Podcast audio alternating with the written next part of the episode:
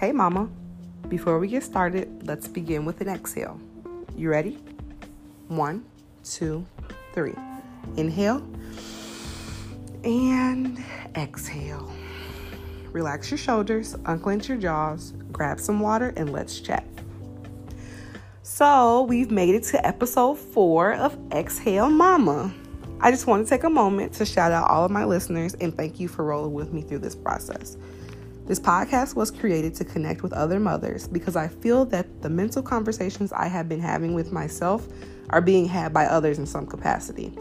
And if I can help another mom feel less alone, then I consider this successful.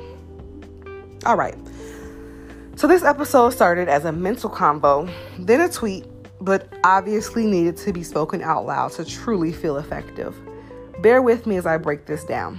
This might actually end up being multiple episodes because there's levels to this.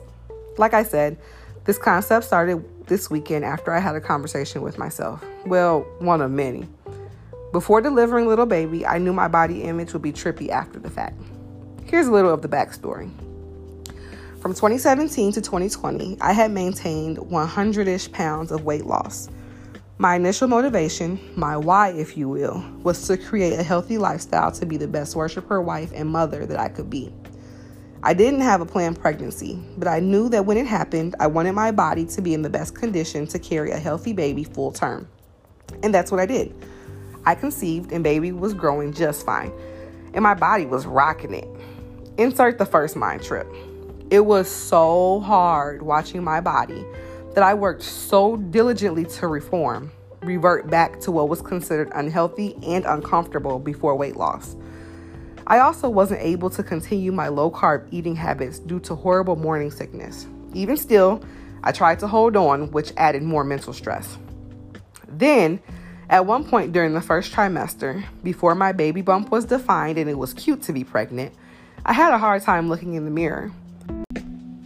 I noticed this struggle and combated it by literally interrupting my thoughts, looking at my body, and saying out loud, My body is amazing. My body is creating and carrying life.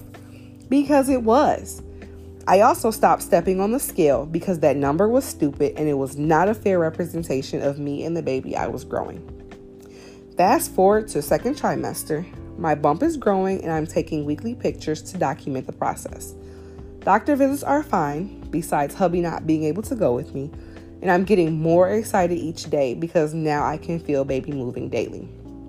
Insert mind trip 2. At the end of the summer, I lost someone close to me and without noticing fell into my habit of emotional eating. I didn't notice until I got to a doctor visit and my doctor brought up my weight gain because it was way more than any other visit. I left that appointment feeling so defeated because I felt like I was throwing away all the progress that I made previously in my weight loss, and pregnancy was literally why I did it. How could I ruin it now? Yeah, I know that the baby was constantly growing, but not as quickly as I was eating. Thankfully, hubby was there every time I said something about my weight and reminded me, You're growing a human, you're doing fine.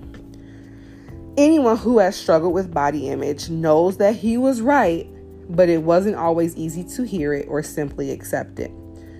The next doctor visit was fine.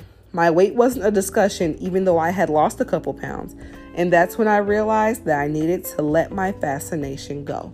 My body was literally handling business. All of my numbers and tests were great, and because of that, my doctor said she wasn't worried about my weight gain. This is when I finally stopped holding on to my previous eating lifestyle and just decided to enjoy the rest of the pregnancy. Monitoring vitamins and hydration, of course, but not fascinating, focusing, and beating myself up regarding weight and food. Now we're in trimester three, and I'm a little less bothered. But as I get bigger, that voice is still in my head, remembering my old, old body as I started to see more imperfections.